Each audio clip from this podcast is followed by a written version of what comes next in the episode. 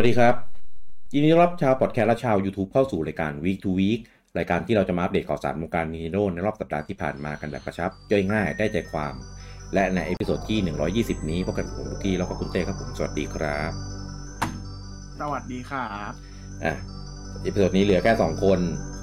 นะครับผมก็ไม่เป็นไรรู้สึกว่าตอนปิดซีซั่นเนี่ยชอบแบบชอบมีอันเป็นไปอย่างนี้ทุกทีไม่เป็นไรนะครับมาเริ่มข่าวสารของสัปดาห์นี้กันเลยดีกว่านะครับข่าวแรกนะครับก็ปู่ได้ปล่อยอัปเดตนะครับของSwitch ในวันนี้นะเป็นเวอร์ชั่น 16.0.1 ก็เหมือนเดิมครับไม่มีอะไรนะครับผมส่วนใหญ่จะเป็นอัปเดตมาเพื่อมาแก้พวก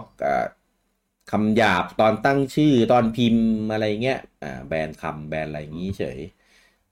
นะครับนอกนั้นก็ยังไม่มีฟีเจอร์อะไรซึ่งไม่มีฟีเจอร์ใหม่มาตั้งแต่เวอร์ชัน16แล้วนะครับเอาไปทำไมนะฮะปกติอัพข้ามเวอร์ชันอย่างเงี้ยส่วนใหญ่มันจะแบบคือตอนอัพเลยอาจจะยังไม่มีอะไรแต่ว่ามันจะมีตามมาทีหลังนะครับแต่ว่าตอนนี้ยังไม่มีนะครับผมก็เลยคิดว่าน่าจะอัพไว้รอตอนเซลดาหรือเปล่าอาจจะมีฟีเจอร์อะไรสักอย่างที่ใช้กับตัวของ OS เครื่องอ่ะแต่ว่าตอนนี้ยังไม่รู้ว่ามันคืออะไร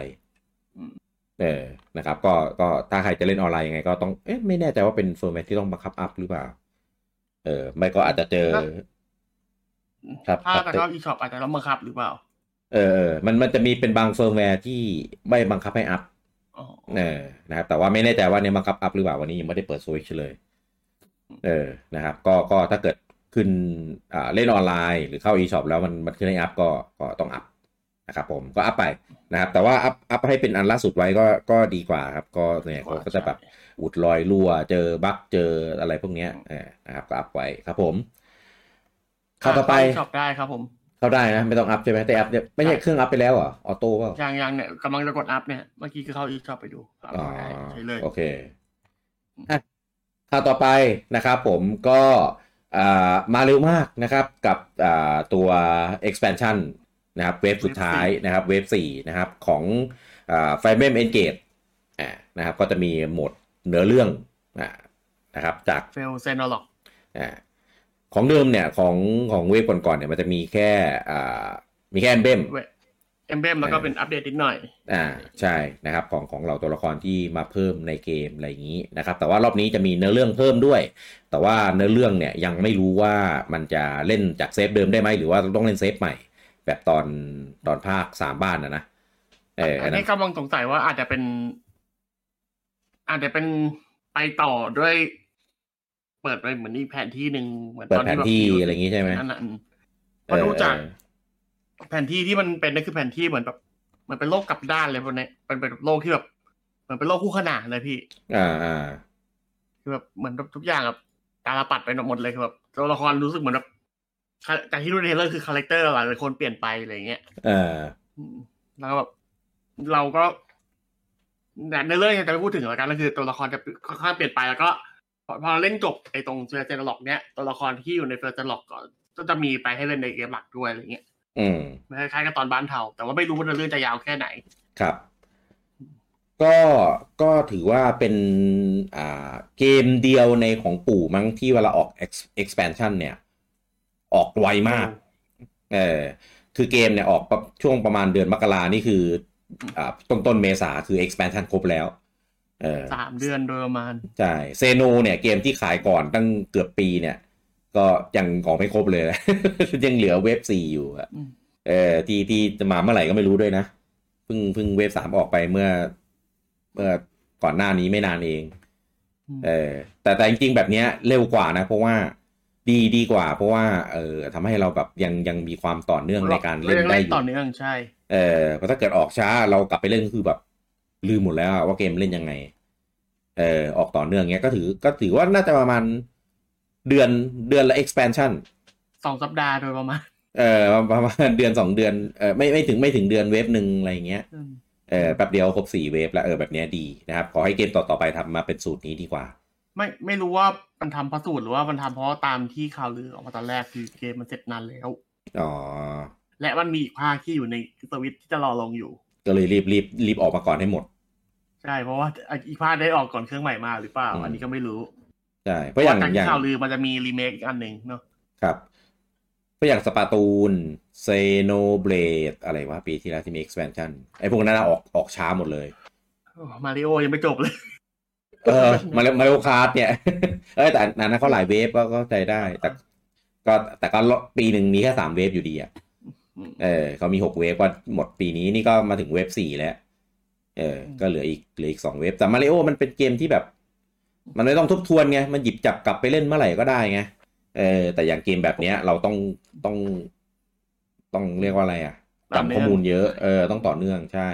แต่เว้นห่างออกเนี่ยเราก็จะแบบกลับไปแล้วก็จะเล่นจำสเต็ปไม่ได้ว่าง่ายๆแต่ซาปาตูนไอ้พันชั้น1กับ2ยังห่างกันยาวมากจริงอ่ะก็ใครที่ซื้อ expansion เอาไว้นะครับก็เดี๋ยวรอบเดทให้เล่นกันได้วันที่4 เมษายนนี้นะครับผมก็เดี๋ยวมาเจอในเรื่องเสริมกันนะครับกับเฟลเซนอร์ว่าจะเป็นเซฟแบบไหนเล่นใหม่เล่นต่อหรือว่าถ้าเล่นต่อเนี่ยจะเป็นเล่นต่อยังไงนะครับแบบใหม่หรือเปล่าคิดว่าน่าจะเป็นเหมือนกับ DLC เซตแรกอะค่ะคือว่าไปอีกทีนึงไปต่อจากทีมเดิมเพราะว่าจากที่เห็นไอ้เดโมก็คือไอ้เทเลอร์คือตัวละครเพื่อนเราไปคบไปกันอยู่ก็น่าจะเป็นแบบจบพวกไปจักรวาลทุ่งขนานอะไรเงี้ยครับคือตอนเนี้ยตัว expansion ที่มาเนี่ยก็ถือว่าโอเคมากเลยนะกับราคากับของที่ได้อะไรเงี้ยนะครับถ้าอันเนี้ยเพิ่มเนื้อเรื่องเพิ่มแมปอะไรมาอีกแบบอีกประมาณนึงก็ถือว่าเป็น expansion ที่โคตรคุ้มเอาจริงถ้ามา 5-6 ด่านนี่ก็คือเกือบครึ่งเกมนะประมาณเพราะว่าของเดิมมันมีอยู่แล้ว6 ด่านที่สำหรับกำไรทั้ง7แล้วแต่มันด่านเข้า12ด่านเกือบครึ่งเกมอ่ะแต่ของเดิมมันเอาด่านเก่ามารีเมคไงมันเป็นด่านเก่าของภาคเก่าของภาคเก่านั้นเอามารีเมคมาปรับปรุงใหม่ใส่อีเวนต์เข้าไปอ่ะเดี๋ยวมาดูนะครับผมว่าเฟสเตอร์ล็อกจะเป็นยังไงครับผมวันที่4 เมษายนนี้แล้วก็เหมือนออกมาตอบรับในช่วงใกล้ๆกันนะครับผมก็ Tetris 99นะครับก็ออกตัว Maximus Cup กลับมาอีกครั้งที่32นะครับรอบนี้ก็จะเป็นธีมแน่นอนนะครับของFire Emblem Engage นะครับซึ่งหลังๆเนี่ยแปลกๆนะเหมือนทำแคมเปญย้อนหลังเกมไปหน่อยถ้าเป็นเมื่อก่อนเนี่ยแคมเปญเนี้ยมันจะมาใกล้ๆช่วงเกมออกเป็นเหมือนแบบการโปรโมทเกมไปในตัวไงไม่แต่เนี้ยทำมาก็ดีแล้วไม่ทำแล้วคืออย่างเช่นจะออกมาตอนนี้คือมันมีเกมปู่ออกมาแบบ 2-3 เกมแล้วไงเนี่ยมี Kirby อย่างเงี้ยมีป้าน้อยอย่างเงี้ยจน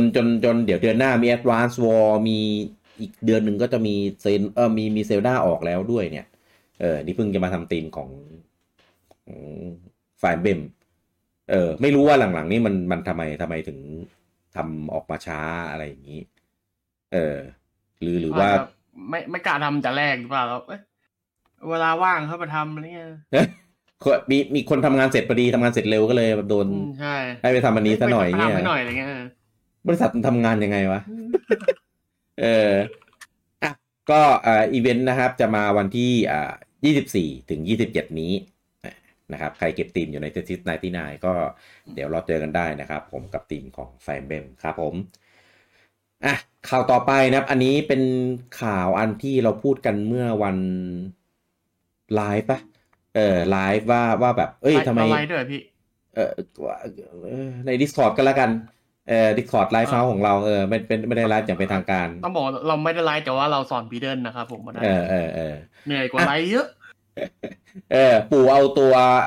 Explorer Guide นะครับมาอัปโหลดเป็น PDF ให้ไปโหลดกันได้ฟรีนะครับซึ่งของเดิมเนี่ยก็จะรู้สึก PDF เนี่ยต้องเอาเหรียญแรกนะครับแล้วก็มีเป็นแบบรูปเล่มนะครับสำหรับใครที่ซื้อตัว Zelda Breath of the Wild Explorer Edition นะครับแต่ว่าตอนนี้ก็อัปโหลดเป็น PDF นะครับแล้วก็โหลดมาดูนะครับกันได้ฟรีนะครับก็40กว่าหน้า44หน้าครับ44หน้านะครับก็เป็นพวกเบสิกพื้นฐานระบบเกมแนะนำตัวละครอะไรประมาณนี้นะครับใครอยากกลับไปสำรวจโลกก่อนที่จะเกิดการเปลี่ยนแปลงในอนาคตครับไม่ได้เป็นไกด์ละเอียดแบบโอ้โหพวก Official ไกด์อะไรพวกนี้นะนะครับก็เป็นพวกแบบเบสิกพื้นฐานเฉย นะครับก็คิดซะว่าไปอ่านทบทวนนะว่าง่ายๆนะครับก็ไปโหลดฟรีได้เลยนะครับในเพจมีแปะโพสต์แล้วก็มีลิงก์อยู่นะครับผมก็ไปโหลดจากในนั้นได้นะครับอ่ะแล้วก็ในขณะเดียวกันนะป๋าอานุมะก็ออกมาให้สัมภาษณ์กับทางแฟมิสึนะครับผมในงานแฟมิสึเดกิกิเกมอวอร์ดนะครับผมเขาบอกว่า Zelda Tears of the Kingdom นะครับผมจะเป็นภาคที่มีเกมเพลย์ใหม่นะครับผมที่จะเปลี่ยนรูปแบบเกมเพลย์นะครับไปแบบอย่างสิ้นเชิงคือซึ่งตอนนี้เราไม่เห็นคือเทรลเลอร์ของ Zelda Tears of the Kingdom เนี่ยปล่อยมาประมาณ 3-4 ตัวแล้วนะครับแต่ว่ายังไม่เห็นเกมเพลย์แบบจริงๆจังๆเลยมีเยอะสุดก็อันล่าสุดอะแต่ว่าก็ยังนึกภาพไม่ออกอยู่ดีตอนเล่นอะว่ามันจะเล่นแบบไหนยังไงรู้แค่ว่าน่าจะเดาได้ว่าแบบมีระบบเรื่องของการย้อนเวลานู่นนี่นั่นมีน่าจะมีครับรถครับของครับยานพาหนะอะไรเงี้ยได้แล้วก็มีเหนือกว่าเครื่องล่อนอ่ะมันเป็นเหมือนแบบเป็นโดรนให้เราขึ้นไปแบบไปนั่งไปขี่ได้อะไรเงี้ยบนแบบท้องฟ้านะซึ่งแต่ว่าการเล่นจริงๆเมนูอะไรเงี้ยมันจะเปลี่ยนโฉมไปจากตอนBreath of the Wild ขนาดไหนเนี่ยยังนึกไม่ออกแล้วก็คือวันเนี้ยวันที่23มีนาแล้วที่เราอัดกันนะครับก็เหลือประมาณเดือนกว่าๆประมาณเดือนกว่าๆนะครับไม่ถึง2เดือนแล้วนะครับที่ตัวเกมจะออกก็ยังไม่มีการปล่อยข้อมูลอัปเดตอะไรพวกนี้ออกมาเลยก็เลยไม่เข้าใจว่ารออะไรผมว่ารอเดือนหน้ารอเดือนหน้าอีกทีคือมันกระชั้นชิดมากจนไม่ใช่แค่เราคิดนะขนาดมีฝรั่งออกมาบอกว่าแบบภาคเนี้ยทำการตลาดแย่มากคือไม่ค่อยปล่อยข้อมูลไม่ค่อยแบบให้คนแบบเหมือนแบบมาไฮป์มาอะไรอย่างเงี้ยปู่ไม่ปล่อยไฮยาวคือปู่บอลระเบิดทีเดียวอะไรเงี้ยมันก็สั้นไปก็ช่วงนี้ก็คือช่วงเนี้ยเห็นมีปล่อยอยู่แต่ว่าก็เป็นของเก่าไงไม่ได้มีข้อมูลอะไรใหม่มีสกรีนช็อตใหม่มาอยู่ 2-3 ภาพที่เป็นรูปมอนรูปเหมือนโกเลมอะไรเงี้ยนะครับแต่ว่าก็ยังไม่ผมไม่แน่ใจนะครับว่าการที่ปล่อยอย่างเงี้ยคือหวงหรือว่ากลัวปล่อยเยอะแล้วเดี๋ยวมันจะไม่เซอร์ไพรส์ในเกมหรือว่าไม่ค่อยมีอะไรใหม่จริงๆอย่างที่เขาให้สัมภาษณ์หรือเปล่าก็ไม่รู้อ่ะอาจจะเป็นเก็บเป็นเซอร์ไพรส์หนึ่งหรืออย่างคือประหยัดงบการตลาดด้วยพี่แล้วมันเยอะประหยัดทำไมวะเกมขายแพงกว่าเกมอื่นตั้ง$10ไม่พอลงตั๋วมันโดนขาดทุนตั้ง$20ไงเดี๋ยวมันเป็นโปรโมชั่นทุกคนก็ไม่ได้ซื้อตั๋วหมดไหมคนซื้อแผ่นอะไรเงี้ยก็ตั้งเยอะก็ทุกคนมันรอตั๋วกันเยอะไงอ่ะก็คือตอนแรกอะผมก็แบบเกมมันยังไงวะภาคเนี้ยมันจะดีจริงหรือเปล่าว่าแต่พอป๋าเอาโนมาพูดก็แบบก็จะชื่นกินนิดนึงแต่ว่ามีแต่คำพูดไงมันไม่เห็นป่าเคยโกหกกับพี่ไม่เคยหรอกแต่ว่าแบบมันไม่เห็นของไงก็ติดปากว่าไม่เท่าตาเห็นน่ะนะก็เลยแบบป่าแทนที่ป่าจะพูดเนี่ยป่าเอาของจริงมาปล่อยให้ดูดีกว่าเกมเพลย์อะไรไงยังดีกว่าโดนลีกนะปล่อยซะเองดีกว่าไหมไม่งั้นเดี๋ยวลีกมานู่นนี่นั่นจะลำบากอ่ะเพราะว่าเซลดาก็เป็นเกมที่แปลหลายภาษาเหมือนกันเดี๋ยวจะเหมือนเกมอื่นที่แบบโดนลีกจากไม่ได้ใช้ทีมโปเกมอนแปลไม่มีปัญหาหรอกแต่เกมอื่นก็มีลีกบ้างอ่ะถึงแม้จะไม่หนักเท่าโปเกมอนนะเนี่ยถ้าปู่ใช้ทีมโปเกมอนแปลนะตอนนี้คือหลุดกันเอ็นเกมแล้วแต่เอาจริงก็คือหลุดไปเยอะเหมือนกันนะตอนที่ไกลหลุดใช่ใช่เนี่ยผมยังไม่ได้เข้าไปดูนะผมก็ไม่ได้ดูเหมือนกันใครดูแล้วก็เงียบๆไว้นะครับอันไกลบุกนั้นนะครับผมวันนี้คือปกติแล้วแต่ละวีคอะเราจะมารอว่าไดเรกมันจะมายังอะไรเงี้ยไดเรกหลักอ่ะอันนี้รอว่าปู่จะปล่อยข้อมูลใหม่เซลดายัง ทุกต้นวีคเนี่ยผมนั่งรอตลอดเลยอ่ะนั่งเฝ้า Twitter อ่ะแล้วก็มันก็มีตลอดเลยนะตอนประมาณ 20:00 น 3:00 นเงี้ยแต่เมื่อวานนี่คือแบบอ่ะจริงดิแต่ไม่มีอะไรเกี่ยวกับเซลดาเลยอ่ะเมื่อวานอะไรอ่ะนี่ฮะไฟเบมไงอ๋อไฟเบมอ่ะก็เราทำอะไรไม่ได้นะครับก็ถ้าเขาจะโปรโมทแค่นี้นะสมมตินะไม่มีไดเรกไม่มีอะไรเลยนะครับก็เต็มที่ก็อาจจะมีโอเวอร์วิวเทรลเลอร์อะไรอย่างเงี้ย อีกสักตัว2ตัวก่อนเกมออกอ่ะนะครับก็หวังว่าจะได้ข้อมูลเพิ่มมากขึ้นแต่ถ้าไม่มีก็ยังไงก็เล่นอยู่แล้วแหละเพียงแต่แค่อยากให้ออกอะไรมาให้มันไฮป์ซะหน่อยแค่นั้นเองนะครับผม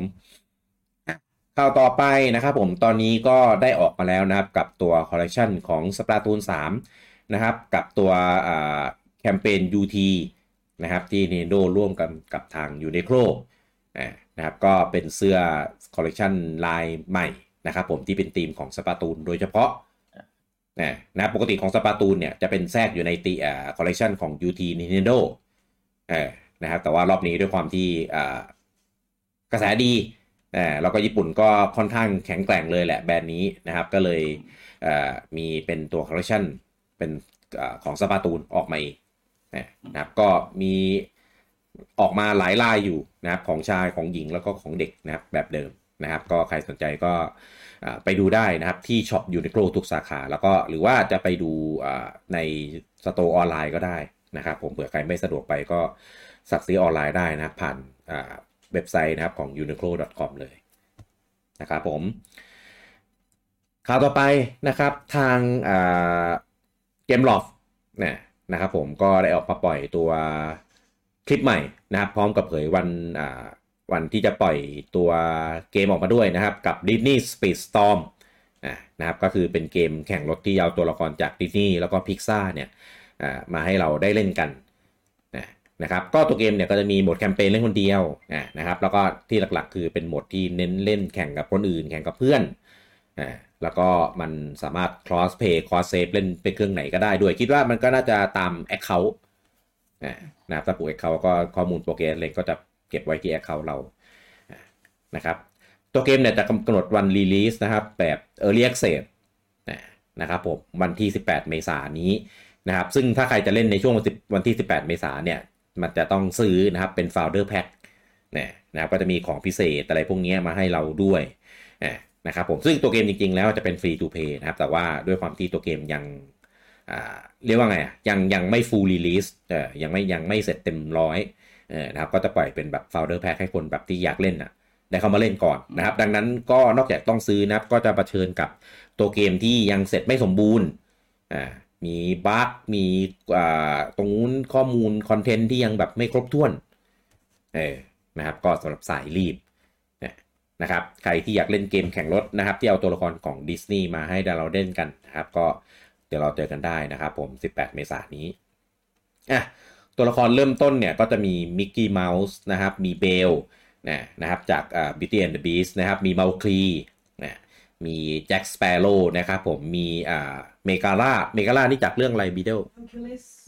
โอ้มันจำได้ว่ะแล้วก็มีมู่หลานนะครับผมมีโดนัลด์ดักนะครับมีเฮอร์คิวลิสนะครับมีบีสต์นะครับจาก Beauty and the Beast มีแม่ทัพหลีแชงนะครับผมมีบาลูนะครับจากเมาคีแล้วก็อลิซาเบธนะครับจากแจ็คสเปโร่จาก Pirate of Caribbean นะครับอันนี้ตัวละครเซตแรกนะครับก็คือมี12ตัวเขาแบ่งเทียร์ด้วยนะครับผมเป็นเทียร์แบบสายสปีดสายทริคสายชนสายป้องกันอะไรประมาณนี้นะครับไม่แน่ใจว่าเกมจะมีความคล้ายกับ Mario Kart หรือเปล่าแล้วก็เกมจะเรียกว่าไงอะในแมปไอเทมอะไรเงี้ยจะมีความหลากหลายขนาดไหนนะครับต้องรอเจออีกทีวันที่18เมษายนนี้นะครับผมข่าวตอบครับขยันทำเกมแข่งรถกันเนาะเดี๋ยวมีพูดอีก นะครับก็เพิ่งเปิดตัวกันไปนะครับผมกับอีกหนึ่งเกมแข่งรถนะครับผมชื่อว่า LEGO 2K Drive นะครับผมก็ตามชื่อนะครับเป็นLEGO ที่พัฒนาโดยค่ายของ 2K นะครับผมก็เป็นเรซิ่งที่เป็นรถจากพวกตระกูล LEGO อะไรพวกนี้นะครับซึ่งคือปีหลังๆเนี่ย 2-3 ปีมาให้มาเนี้ยคือแต่ละค่ายเป็นอะไรทำทั้งเกมแนวแข่งรถแบบเรียกว่าแบบมารูคาร์ละกันแล้วก็แบบสมาร์ทอีกอันนึงที่ทำเกมแบบสมาร์ทอีกอันนึงออกมาเพื่อมาเรียกว่าอะไรนะทำตลาดไอแนวสมาร์ทผมค่อนข้างแปลกใจเพราะว่า มันก็ไม่ได้ยอดขนาดนั้นไงแต่แนวมาริโอคาร์ทผมค่อนข้างเข้าใจเพราะว่าเป็นใครเห็นว่าเกมมันขายมาเกือบ10 ปีอย่างเงี้ยก็ขายไม่ตกเลยเป็นใครก็ต้องทำตามมาขอแบบกินส่วนแบ่งซะหน่อยนึงก็ยังดีระหว่างที่เขาไม่ออกภาคใหม่อ่ะและจังหวะเนี้ยไม่ได้จังหวะนรกกว่าตอนของโชโกโบเรซิ่งเนี่ยเพราะโชโกโบเรซิ่งจังหวะนรกด้วยเพราะว่าเขาออก DLC มาขู่แต่นี่คือเขาประกาศไปแล้ว DLC เขาคงไม่มี DLC ใหม่เซตนึงออกมาทันทีอะไรเงี้ยนั่นก็คือแบบนั่นเป็นจังหวะที่ดีกว่าอะไรเงี้ยเข้าใจเรื่องการทำแนวคาร์ดออกมาแต่ว่าแนวสแมทผมยังไม่เก็ตเลยว่าทำไมคนอยู่คนก็แย่งกันทำตัวเกมมีหลาย edition ซะด้วยนะครับก็จะมีตัว standard มีตัวขั้น1ขั้น2ขั้น3นะครับก็จะมีรถมี season pass มีอะไรอย่างเงี้ยพ่วงไปนะครับก็ตามสไตล์ของเกมค่ายนี้นะครับแล้วก็ตัวเกมมีกำหนดขายวันที่19 พฤษภาคมนี้นะครับผมก็ใครอยากลองนะครับเกมแข่งรถอันอื่นอีกนะครับนอกจากของตอนนี้แข่งรถมันมีอะไรบ้างวะเนี่ยมี Mario Kart แน่นอนล่ะมีของโจกโบปิดไปแล้วมีของ Crash Team Racing มีของ Disney แล้วก็มีของ LEGO หมดยังวะที่แบบดังๆ Sonic จะกลับมามั้ยSonic มันหายไปตั้งตอนภาค Team Racing อ่ะคือจริงๆภาคก่อนหน้านี้ไอ้ที่ภาค Transform อ่ะอันนั้นน่ะโอเคเลยนะมีความแบบสามารถแบบตีตื้นมาเร็วคาร์ดได้พอสมควรเลยอ่ะแต่บอกก็จากไประบอกทีมเราซิงก็แป๊กเลยไปเปลี่ยนเยอะแทนที่จะพัฒนาต่อยอดไปจากเดิมไปก่อนไอ้ภาคทีมเลสซิ่งเนี่ยเป็นภาคที่แบบผมว่าหวือหวามากมีแบบบินได้มีแบบลงน้ำได้อะไรอย่างเงี้ยแล้วด่านตัวละครระบบอะไรเงี้ยมาทำมาเจ๋งมากผมซื้อของ Wii U ด้วยนะสนุกดีอันนั้นนะแต่ว่าพอมายุคหลังๆคือเหมือนแบบคือแค่มาโลคัสก็เอื่อมแล้วไงแล้วก็ยังมีเกมอื่นๆออกมาอีกก็เลยแบบผมว่ามันทำให้แบบเหมือนคนเบื่อหรือเปล่าแบบอีกแล้วเกมแข่งรถอีกแล้วอ่ะก็ว่ากันไปนะครับพูดถึงเกมแนวสแมชใช่ไหม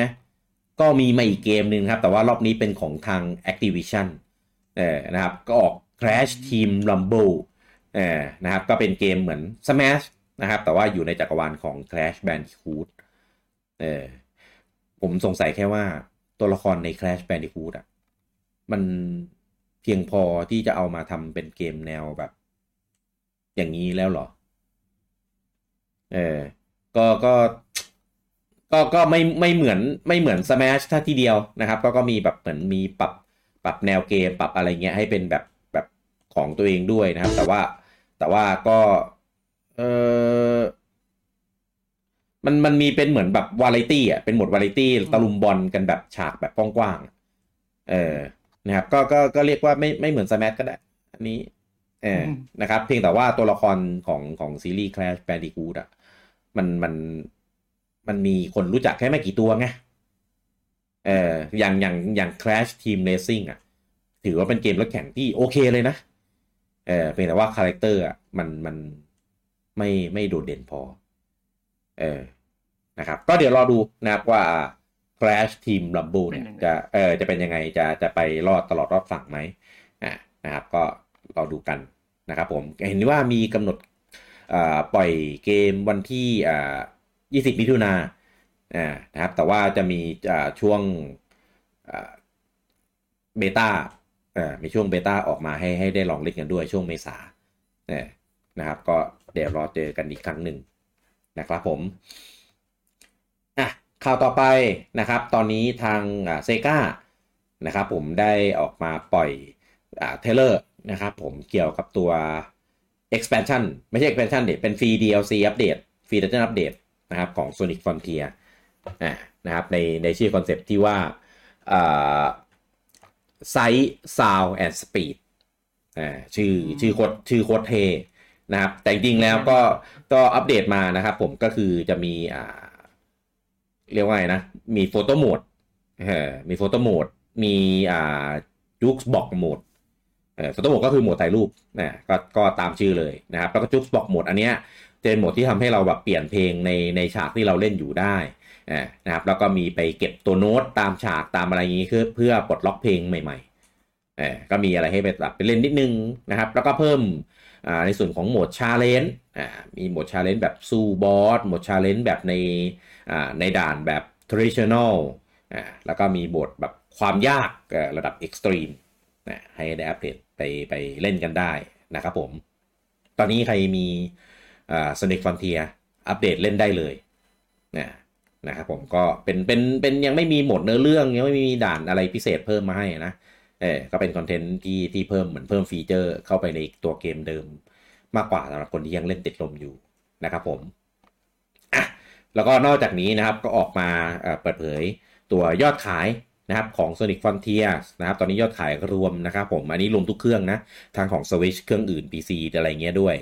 นะครับผมได้อยู่ที่ทะลุ3ล้านชุดเป็นที่เรียบร้อยก็ถือว่าโอเคนะสำหรับภาคนี้นะครับก็ยังมีความไม่สมบูรณ์เต็มร้อยนะครับยังมีขาดตรงนั้นตรงนี้บ้างแต่ว่าโดยรวมๆแล้วก็ถือว่าเป็นเกม Sonic ภาค 3D ที่โอเคนะเปลี่ยนเป็นแบบมีการฟรีโรมอะไรแบบนี้ก็ถือว่าเปลี่ยนรูปลักษณ์ของตัว Sonic แบบ 3D ได้ได้โอเคนะเพราะว่าตอนแรกหลายๆคนก็กังวลก็แบบSonic แบบ 3D ภาคนี้มันจะรอดไหมเพราะว่ามันจะแบบลูกผีทุกคนนะแต่พอมาเป็นภาคนี้ถือว่าโอเคละประสบความสำเร็จแล้ว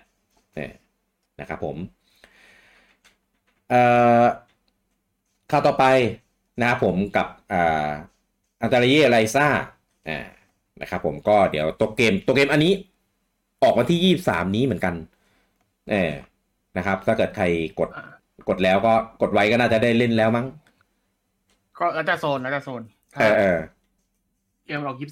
24อ๋อเกมออก24ใช่ไหมใช่23มีแค่ญี่ปุ่นที่เล่นแต่ก่อนแต่ญี่ปุ่นไม่น่ามีภาษาอังกฤษมั้งใช่อาจจะไม่มีก็เลยไม่มีดีกว่าก็ใครที่กดออสก็น่าจะเล่นได้แล้วนะครับไม่แน่ใจว่ามีใครกดออสไหมนะครับผมแต่ว่าก็พอตัวเกมภาค3เนี่ยกำลังจะออกใช่ไหมในอีกเร็วๆนี้นะครับก็ประกาศตัวอนิเมะนะครับกับอันตาเรียไลซ่านะครับผมก็เอาเนื้อหาจากตัวของภาคแรกนะครับมาดัดแปลงทำเป็นอนิเมะนะครับผมก็ตัวเมะพัฒนาโดยทัวร์ค่ายไรเดนฟิล์มนะครับแล้วก็กำหนดปล่อยตอนแรกนะครับในช่วงซัมเมอร์ปีนี้นะเห็นว่าจะมาในช่วงเดือนกรกฎาคมใช่นะครับเอพิโซดแรกซึ่งไม่รู้ว่าในไทยของเราจะมีค่ายไหนแปลแล้วก็เอาเข้ามาฉายไหมก็ต้องรอติดตามดีๆหลังๆเมะญี่ปุ่นนะครับผมก็ถ้าญี่ปุ่นเขาปล่อยนะครับไม่ได้แบบกำหนดว่าต้องฉายญี่ปุ่นก่อนแบบอย่างของไททันอย่างเงี้ยไททันฉายญี่ปุ่นก่อนก็ส่วนใหญ่ก็จะได้ดูใกล้ๆกันเต็มที่ก็ดีเลย์แบบวัน2วันเมตาเกมอย่างเรื่องล่าสุดอย่างเนียเงี้ยก็จะได้ดูใกล้ๆกับของญี่ปุ่นเลยนะครับก็มีทางAmazon Prime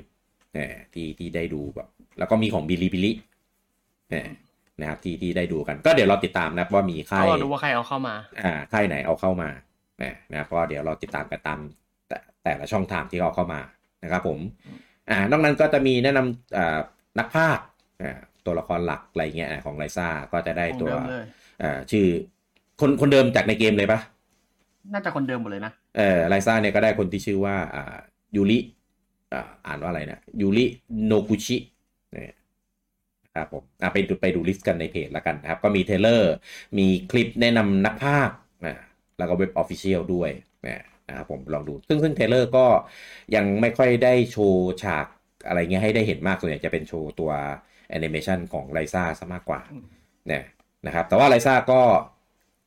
มีงานดีไซน์ที่ใกล้เคียงกับในของเวอร์ชันเกมเพียงแต่ว่าพอเป็นเมะแล้วเนี่ยตัวการขยับอะไรเงี้ยของไลซ่าก็จะละเอียดกว่าในเกมเยอะเนี่ย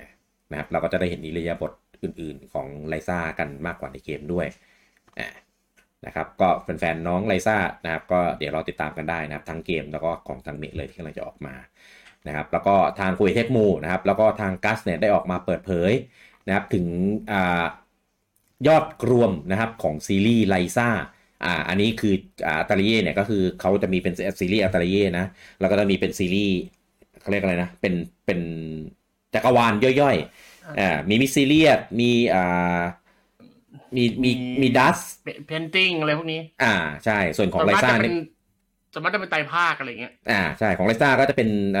จักรวาลซีเคร็ตเนี่ยนะครับผมก็ตอนนี้ของจักรวาลไลซ่านะครับอันนี้ยอดขายรวมทุกเครื่องนะครับก็มีของ Switch ของ PC แล้วก็ของPlayStation แต่ Alexa นี่ไม่ลง Xbox นะครับก็ยอดขายรวมนะครับของซีรีส์ Alexa ตอนนี้ก็ทะลุอยู่ที่ 1.6 ล้านเป็นที่เรียบร้อยนะครับผมซึ่งถือว่าสำเร็จประสบความสำเร็จเลยทีเดียวแหละสำหรับซีรีส์อัตาลีเย่นะเพราะว่าภาคก่อนๆเนี่ยมันไม่สามารถตีตลาดได้ขนาดนี้จริงๆก็ต้องบอกว่า Alexa มันเป็นซีรีส์อัตาลีเย่ของยุคใหม่ด้วยเปลี่ยนกันสู้อะไรใช่เกมเพลย์อะไรเงี้ยมันทันสมัยมากขึ้นมันเข้าถึงกลุ่มคนเล่นได้กว้างกว่าของเดิมมันค่อนข้างแบบนิชเฉพาะกลุ่มมากก็เลยแบบคนเข้าถึงได้ยากพอเป็นไลซ่าก็เลยเหมือนแบบมันจับกลุ่มคนได้มากขึ้นนะครับก็ไม่รู้ว่าภาค3ของไลซ่าจะเป็นภาคจบไหมถ้าสมมติถ้าจบเนี่ยก็ไม่รู้ว่าในภาคต่อไปเนี่ยถ้าเป็นภาคใหม่เนี่ยไม่รู้ว่าเขาจะหยิบจับอันไหนมาทำจะยังเป็นไลซ่าอยู่ไหมหรือจะเป็นเปิดจักรวาลใหม่อีกแล้วถ้าเปิดจักรวาลใหม่จะรูปแบบเกมเพลย์เนี่ยจะเป็นแบบไหนอันนี้ต้องมารอดูรอติดตามเพราะว่าระหว่างที่ไลซ่าออกเนี่ยมันมีภาคต่อของตระกูลมิสซิเลียสออกมาแต่ว่ายังเป็นเกมเพลย์แบบเก่าเป็นภาคใหม่ภาคต่อนะแต่ว่าก็ยังใช้เกมเพลย์แบบเก่าอยู่ก็เลยไม่แน่ใจว่าตัวเกมเพลย์แบบของไลซ่าเนี่ยจะใช้แค่ในจักรวาลของ Secret หรือเปล่าต้องมาเราดูนะครับเราดูทิศทางของการทำเกมเขาออกมานะแต่ว่าใดๆก็คืออยู่ในมือกัสก็ยังไงก็ออกมาเพียบแน่นอนนะครับอ๋อแล้วเดี๋ยวก็มีภาคแรกนะครับผมของอันเตอร์เย่นะครับที่มีการรีเมคเอามาใหม่ด้วยนะครับอันนั้นก็เป็นเกมเพลย์แบบดั้งเดิมเลยมุมมองแบบไอโซเมตริกอะไรอย่างนี้ก็แฟนๆอัตาลีเย่ก็รอติดตามกันต่อไปครับผมข่าวต่อไปนะครับอันนี้เป็นข่าวที่เรียกว่าเป็นข่าวด้านลบแล้วกันนะครับผมก็อัปเดตพูดถึงกันสักหน่อยหนึ่งนะครับผมกับฮิเดคาซุนะครับทานากะนะครับผมก็เป็นนักแต่งเพลงนะเขาก็แต่งเพลงให้เกมให้เมะอะไรเงี้ยหลายต่อหลายชิ้นเลยทีเดียวนะครับแล้วก็รวมถึงของ Pokemon Journeys เนี่ยก็มีการแต่งเพลงให้ด้วยนะครับเขาโดนจับไปตั้งแต่ตอนช่วง24ตุลาปีที่แล้วนะแต่ว่าเราไม่ได้รายงานข่าวเพราะเราไม่เราเอาจริงๆนะไม่เห็นข่าวด้วยซ้ำนะเพิ่งมามีข่าวนะครับเมื่อวันที่17มีนาตามเวลาบ้านเรานะครับผมว่าเขาได้สารภาพกับชั้นศาลว่าแบบได้มีการแบบกระทำอนาจารสะกดรอยตามใช้กำลังบังคับใช่สตอเกอร์อะไรชักชวนแบบให้เด็กหญิงแบบมีเพศสัมพันธ์ด้วยกันอะไรประมาณเนี้ยแล้วก็ทำสิ่งเหล่านี้มาแบบมากกว่า10คนในรอบ10ปีที่ผ่านมาด้วยนะครับก็คือก็เจ้าตัวก็แบบมีการสารภาพว่าแบบชอบแบบแอบดูพฤติกรรมเด็กผู้หญิงชอบแบบแอบถ่ายใต้กระโปรงแอบโชว์ท่อนล่างของตัวเองให้คนอื่นดูเขาบอกก็แบบตื่นเต้นแบบในการแบบแบบได้แบบรู้สึกตื่นเต้นเหมือนแบบลุ้นว่าแบบตัวเองจะโดนจับได้หรือเปล่าอะไรเงี้ยแล้วก็บอกว่าเหมือนแบบทำแบบเนี้ยแบบได้ปลดปล่อยความเครียดของตัวเองนะครับก็รับสารภาพไปเรียบร้อยนะครับหลังจากโดนจับไปที่รับวันที่24ตุลาปีที่แล้วนะครับก็ในกฎหมายเรื่องของการล่วงละเมิดทางเพศอะไรประมาณนี้นะแล้วก็มีหลักฐานเป็นกล้องวงจรปิดด้วยนะครับแล้วก็รับสารภาพด้วยก็คิดว่าน่าจะไม่รอดนะครับแต่ว่าตอนนี้ยังไม่มีการประกาศเรื่องของการตัดสินโทษว่าจะโดนลงโทษยังไงแบบไหนนะครับแต่ว่าตอนนี้ก็โดนแบนจากสื่อต่างๆนะครับผมอันไหนที่เป็นเพลงเปิดอะไรที่เขาแต่งอะไรเงี้ยก็จะเอาออกนะครับแล้วก็เปลี่ยนไปเป็นอันหนึ่งแทนนะครับอันไหนที่เป็นมีเครดิตนะครับก็จะเอาเครดิตเอาชื่อเอาอะไรเงี้ยออกเลยนะครับผมก็ขอให้โดนลงโทษอย่างหนัก นะครับก็ซึ่งจริงๆญี่ปุ่นอ่ะมีเคสประมาณเนี้ยหลายรอบแล้วนะแบบกับคนที่แบบอยู่ในวงการอ่ะเหมือนแบบคนมันเครียดอ่ะนะแล้วก็ไม่รู้ดิคือขนาดประเทศเขาที่แบบมีเขาเรียกว่าอะไรนะมีหนทางแบบในการแบบให้ทางออกอ่ะทางออกเรื่องนี้แต่ว่าก็ยังมีเรื่องนี้ออกมาอยู่แบบเรื่อยๆโดยเฉพาะเรื่องสตอกเกอร์นี่คือแบบเป็นประเด็นสำคัญมากของที่ญี่ปุ่นนะเป็นเรื่องที่แบบคนต้องแบบอแวร์กันเยอะมากพอเราแบบมีคนรู้จักอะไรเงี้ยก็จะเริ่มแบบโดนสตอกเกอร์อะไรอย่างงี้อ่ะก็ถือว่าเป็นข่าวด้านลบแล้วก็น่ากลัวนิดนึงนะครับของฝั่งญี่ปุ่นนะครับผมซึ่งมันเกี่ยวข้องกับวงการเราด้วยนะครับก็เดี๋ยวถ้าเกิดโดนตัดสินโทษว่ายังไงนะครับเดี๋ยวเราจะมาอัปเดตกันอีกครั้งหนึ่งนะครับผมอ่ะต่อไปเป็นในส่วนของยอดขายนะครับเริ่มที่ฝั่ง UK ก่อนเช่นเคยนะครับผมสัปดาห์นี้นะครับเกมWWE 2K 23นะครับขึ้นชาร์ตเป็นอันดับ1นะครับของตลาดฝั่ง UK นะครับผมเห็นภาพปกอ่ะผมไม่เห็นมีอาร์ตอะไรเลยนอกจากโลโก้ของเกมอย่างเดียวเลยอ่ะใครเป็นเหมือนผมไหมปกเกมอะไรเงี้ยมีแต่โลโก้แต่ภาคนี้มันแปลกๆคนจะเก็ตกันได้ไหม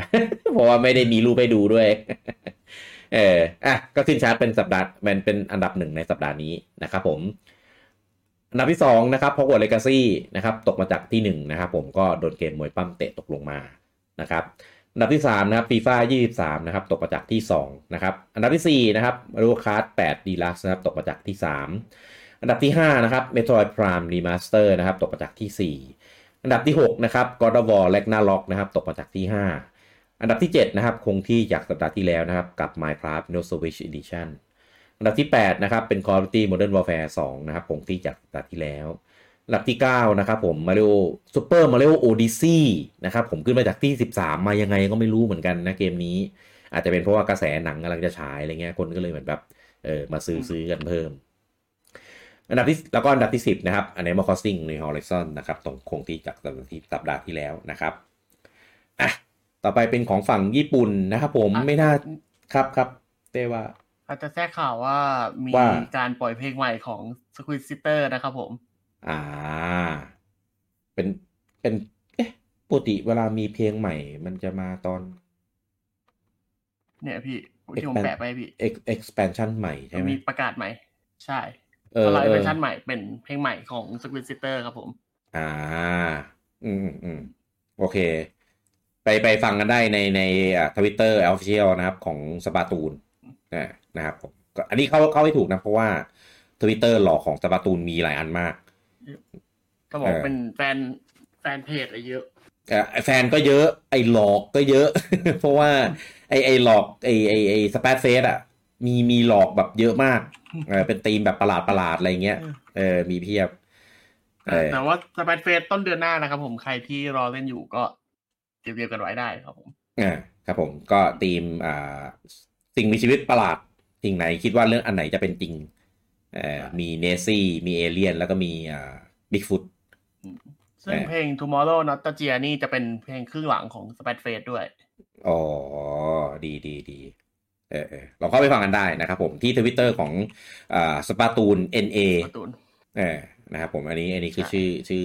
account ของเขานะครับจะได้ไปให้ถูกอันไม่ Spatoon ไม่มีติ๊กถูกสีทองใช่ไหมไม่ได้จ่ายใช่ไหมไม่เขาจ่ายเงินพี่แต่ว่าไม่ได้เป็น official ยืนยันอีกทีนึงจ่ายแค่เป็นบลูใช่จ่ายบลูแต่ไม่ได้จ่ายทองซึ่งจ่ายบลูใครก็จ่ายได้ไงเนี่ยมันเด็ดติ๊กถูกเกลื่อนมากทุกวันนี้เหมือนคนแบบไม่อยากเห็นโฆษณาเยอะเงี้ยก็จ่ายกันแล้วโพสต์คลิปวิดีโอยาวๆได้โพสต์ทวิตยาวๆได้อะไรอย่างงี้ก็คือเหมือนไอ้นี่แหละมันเหมือน YouTube Premium แหละแต่ใครมีติ๊กถูกกันนะครับผมว่ามีนิดนึงปล่อย2เพลงมี2เพลงด้วยใช่ City of Color กับไอ้ Tomorrow Nostalgia โอ้ทำไมชื่อเพลงดูดีจังเลยเดี๋ยวลองเข้าไปฟังใช่ครับผมอ่ะมาดูกันนะครับชาร์ตของฝั่งญี่ปุ่นนะครับอันนี้เขาแข็งแกร่งจริงๆนะครับกับ Kirby Return to Dreamland Deluxe นะครับก็ยังติดชาร์ตอันดับ1อยู่นะของฝั่งญี่ปุ่นนะครับสัปดาห์นี้ได้ไปอีก 25,201 ชุดนะครับ ยอดรวมตอนนี้อยู่ที่ 38,945 ชุดอันดับที่2นะครับเป็น Pokemon Scarlet and Violet นะครับสัปดาห์นี้ได้ไปอีก 15,306 ชุดยอดรวมอยู่ที่ 4.94 ล้านอันดับที่3เป็น Splatoon 3นะครับนี่3เกมนี้ก็คงเกาะชาร์ตอยู่นี้แหละคงไม่มีใครมาแซงแล้วมั้งสัปดาห์นี้ได้ไปอีก 12,100 ชุดนะครับยอดรวมอยู่ที่ 3.94 ล้านอันดับที่4นะครับเป็น Mario Kart 8 Deluxe นะครับสัปดาห์นี้ได้ไปอีก 9,245 ชุดนะครับยอดรวมอยู่ที่ 5.2 ล้านอันดับที่5นะครับเป็น Minecraft นะครับของ Switch นะครับสัปดาห์นี้ได้อีก 6,672 ชุดยอดรวมอยู่ที่ 3.07 ล้านและอันดับที่6นะครับเป็นเกมใหม่เข้าชาร์ตในสัปดาห์นี้นะครับกับ Bayonetta Origins Cereza and the Lost Demon นะครับก็มาได้สูงสุดได้แค่อันดับที่6เท่านั้นเองนะครับสัปดาห์แรกเนี่ยได้ไปอยู่ที่ 6,474 ชุดนะครับอันดับที่7นะครับเป็นของเวอร์ชั่น PS5 นะครับกับ Hogwarts Legacy สัปดาห์นี้ได้อีก 5,622 ชุดนะครับยอดรวมอยู่ที่ 154,174 ชุดอันดับที่8นะครับเป็น Nintendo Switch Sport นะครับสัปดาห์นี้ได้อีก 5,507 ชุดยอดรวมอยู่ที่ 1.03 ล้านอันดับที่9นะครับผม Octopath Traveler 2 นะครับของ Switch สัปดาห์นี้ได้อีก 4,707 ชุดนะครับยอดรวมอยู่ที่ 8,526 ชุดแล้วก็อันดับที่10นะครับ Super Smash Battle Ultimate นะครับสัปดาห์นี้ได้ไปอีก 4,289 ชุดยอดรวมอยู่ที่ 5.14 ล้านนะครับท็อป10สัปดาห์นี้เป็นของ Switch 9 เกมแล้วก็ของ PS5 1 เกมนะครับมีเกมใหม่เกมเดียวก็คือของ Bayonetta Origin หรือป้าน้อยนั่นเองนะครับต่อไปมาดูในยอดขายฮาร์ดแวร์กันนะครับผม Switch Original นะครับได้อยู่ที่ 9,798 ชุด Switch Lite นะครับ 6,637 ชุดแล้วก็ OLED นะครับ 33,150 ชุดนะครับรวม3รุ่นนะครับอยู่ที่ 49,585 ชุดนะครับทวงแชมป์กลับมาเรียบร้อยแล้วนะครับสัปดาห์นี้ขายชนะ PS5 เป็นที่เรียบร้อยนะครับหลังจากที่ให้ PS5 ยึดตลาดไปประมาณ6-7 สัปดาห์นะครับผมอ่ะมาดูยอดของฝั่งเพื่อนบ้านนะครับ PS5 นะครับผมเวอร์ชันปกตินะครับอยู่ที่ 34,156 ชุดนะครับเวอร์ชันดิจิตอลนะครับอยู่ที่ 6,255 ชุดนะครับรวม2รุ่นอยู่ที่ 40,411 ชุดนะครับก็น้อยกว่า Switch ประมาณ 9,000 นะครับผมก็น้อยกว่าไม่มากนะครับเดี๋ยวมาดูสัปดาห์หน้าเนี่ยน่าจะสนุกนะครับผมคือตอนนี้คือ PS5 เนี่ยมันก็มีเกมมีอะไรเงี้ยออกมาแบบเรื่อยๆนะแล้วเดี๋ยวก็จะมีแบบ Resident Evil ออกเนี่ยผมเชื่อว่าคนญี่ปุ่นยังไงก็น่าจะซื้อของเวอร์ชั่น PS5 ซื้อเครื่อง PS5 ไปเล่นแน่ๆนะครับก็เดี๋ยวมาดูวีคหน้าเนี่ยน่าจะได้เห็นยอดขายนะครับผมว่าจะกลับมาแซงคืน Switch ได้ไหมนะครับอ่ะส่วนของ Xbox นะครับสัปดาห์นี้กลับมาเงียบเหงาอีกแล้วนะครับผม Series X ได้ไปอยู่ที่ 497 ชุดแล้วก็ Series S นะครับ 58 ชุดรวม2รุ่นนะครับอยู่ที่ 555 ชุดนะครับผมก็กลับไปอยู่หลักร้อยอีกแล้วครับหลังจากขึ้นไปเป็นหลักพันได้สัปดาห์เดียวนะครับน่าจะมีปัญหาเรื่องของสต็อกจริงๆแหละของญี่ปุ่นนะครับอ่ะอันนี้เป็นข่าวฝากจากทางเพจเรานะครับผมก็ด้วยเพจเราเนี่ยก็มีความคิดที่แบบดูหนังมาริโอเนี่ยเราต้องดูกับคนคอเดียวกันไงนะครับก็เลยเกิดเป็นแคมเปญนะครับ Unofficial Fan Meet นะครับก็คือจะนัดชวนกันไปดูหนังมาริโอด้วยกัน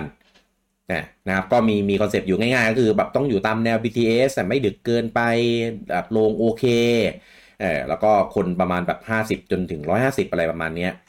นะครับแล้วก็อันนี้คือก็ทุกคนหารเท่ากันคือเหมือนง่ายๆเหมือนรวมตัวกันไปแบบเหมาโรงเพื่อดูมาริโอว่าง่ายๆนะครับผมก็เลยไปหาข้อมูลหาโรงหาอะไรเงี้ยมาให้แบบให้แบบในระดับที่เราโอเคตามตัวเลือกนะครับผมนะครับก็ตอนนี้ยังไม่ได้ตัดสินใจว่าจะเป็นโรงไหนดีนะแต่ว่าก็ดูช้อยไว้ประมาณแบบ 3-4 ที่นะครับขึ้นอยู่กับว่าจะมีคนเนี่ยมาเข้าร่วมแบบประมาณไหนเนี่ยนะครับผมก็มีทั้งแบบเมเจอร์สุขุมวิทที่เอกมัยนะมีเซนจูรี่อ่อนนุชอันนี้เป็นห้างใหม่เป็นโรงหนังใหม่นะครับซึ่งเครือเซนจูรี่ก็โอเคนะซึ่งปกติมันจะมีที่อนุสาวรีย์ชัยนะครับอันนี้ก็เป็นสาขาใหม่อยู่ที่อ่อนนุชนะครับแล้วก็มีที่ SF ที่มาบุญครองนะครับของเมเจอร์กับของเซนจูรี่เนี่ยก็จำนวนคนประมาณแบบ60 70คนอะไรเงี้ยพอได้นะครับแต่ว่าของ SF เนี่ยคนต้องจำนวนเยอะพอสมควรนะครับต้องแบบประมาณ180กว่าคนนะถึงจะไปดูที่ลงนั้นได้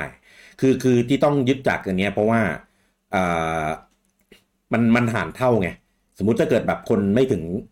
เลเวลขั้นต่ำของโรงนั้นๆน่ะตัวเรียกว่าอะไรตัวหารน่ะมันน้อยลงแต่ละคนก็ทำให้หารแพงขึ้นนะครับก็เลยอยากให้มันพอดีกับจำนวนคนของโรงที่เราเข้าไปดูได้นะครับก็ตอนเนี้ยเกินขั้นต่ำของอยู่ที่เมเจอร์สุขุมวิทเอกมัยแล้วนะครับผมแล้วก็น่าจะเกิดขึ้นได้แน่นอนแหละนะครับถ้าสุดท้ายไปแล้วประกาศลงหนังแล้วคนไม่แบบถอนตัวกันไปอะนะนะครับก็ถ้าใครอยากจะมาดูหนังมาริโอพร้อมกันนะครับก็หลังไมค์มาที่ของทางเพจได้นะครับแล้วเดี๋ยวจะมีแอดวิดีโอนะครับไปเป็นคอยพาเข้ามาในกลุ่ม LINE นะครับไว้คือที่ต้องพามากลุ่ม LINE เพราะว่าเวลาเราประกาศวันเราแจ้งอะไรอ่ะจะได้แจ้งทีเดียวจะได้พูดคุยเวลาโหวตแบบอะไรเงี้ยจะได้มาโหวตกันแบบผ่านใน LINE ได้เลยนะครับเพราะ ระบบรางวัลของ Facebook มันดีจัดนะครับก็เลย ต้องมาใช้ของ LINE แทนนะครับก็กำหนดการของเราเนี่ยก็ที่วันเวลาเนี่ยอันนี้ไม่น่าจะเปลี่ยนแน่นะครับก็คืออยู่ที่วันที่6เมษายนนะครับช่วงเวลาก็น่าจะประมาณ 20:00 นเป็นต้นไปนะครับผมบวกลบนิดหน่อยนะครับแล้วแต่รอบของที่เราได้นะครับอ่ะก็ถ้าวันที่6เมษายนช่วงเวลาประมาณแบบค่ำๆ 20:00 นอะไรเงี้ยถ้าคุณไม่ติดอะไรนะครับแล้วสะดวกเส้น BTS นะครับคือขอให้ติด BTS แล้วตรงไหนไปก็ได้นะครับก็มานะครับมาลงชื่อแล้วเดี๋ยวมาดูหนังมาโลไปพร้อมกันนะครับผมก็เดี๋ยวเจอกันนะครับแล้วเดี๋ยวบรรยากาศตอนนั้นเนี่ยเดี๋ยวเรามาถ่ายก็คิดว่าเป็นมินิมีตติ้งนะครับของแบบแฟนมาริโอเนี่ยก็อาจจะไม่ได้ไปลงเล่นเกมหรือพูดคุยอะไรกันเยอะแต่ว่าก็ถือได้ไปรวมว่าได้ไปรวมตัวกันเอาจริงๆเนี่ยเป็นครั้งแรกของเพจเลยมั้งที่เรามีมีตติ้งแต่อย่างตอนนั้นเราไปเล่น 3DS นี่นับได้ไหมนะอันนั้นเป็นมีตติ้งแรกเลยพี่อันนั้นถือว่าเป็นมีตติ้งแรกอย่างไม่เป็นทางการเรียกงี้ดีกว่าต้องบอกเป็นมีตติ้งอย่างเป็นทางการกับแอดมินชุดนี้แล้วกันใช่แต่ปูจังไม่ไปนะโอ้คนนั้นเขาแต่ไหนก็นั่นเลยพี่แต่ไหนก็ไม่ไปอยู่แล้วใช่ไหมใช่ก็คือตอนนี้ที่น่าจะได้เจอแน่ๆก็คือมีผมนะครับมีคุณบีเดิลมีคุณเต้นะครับมีลุงผมด้วยเหรอมีลุงปอแล้วก็หมดยังมีลุงโอมไปไม่ได้มีบูจังไม่ไปนะครับมีปาจุ่มดูก่อนปาจุ่มยังไม่รู้แล้วก็ลุงป๊อปนี่ก็อาจจะไม่ได้ไปส่วนใหญ่เขาก็ที่ไปไม่ได้ก็มีครอบครัวแล้วอะไรอย่างเงี้ยก็เลยอาจจะไปแบบยากมีแบบภรรยามีลูกมีอะไรอย่างเงี้ยไม่แอดบูจังไปไม่ได้เพราะติดธุระที่เพจให้ทำอยู่อะไรอ่ะ Snap อ๋อเพจไหนวะเพจใครวะไม่ใช่ว่าเราทำ Snap หรอพี่อะไรเงี้ยไม่มีมันเป็นหน้าที่ของเพจเราในของเขาอยู่อ๋อแบบขมักเขม้นทำนะใช่ตั้งใจอ่ะโอเคแล้วเดี๋ยวใครที่จะไปนะครับก็เดี๋ยวเจอกันนะครับวันที่6เมษายนนะครับผมโอเคและอันนี้นะครับเป็นข่าวสารทั้งหมดนะครับของสัปดาห์นี้นะครับกับ Week to Week นะครับเอพิโซดที่120นะครับแล้วไว้เจอกันใหม่ได้ในเอพิโซดหน้านะครับผมสำหรับเอพิโซดนี้ผมลูกกี้แล้วก็คุณเต้ต้องขอลาทุกท่านไปก่อนครับผมสวัสดีครับ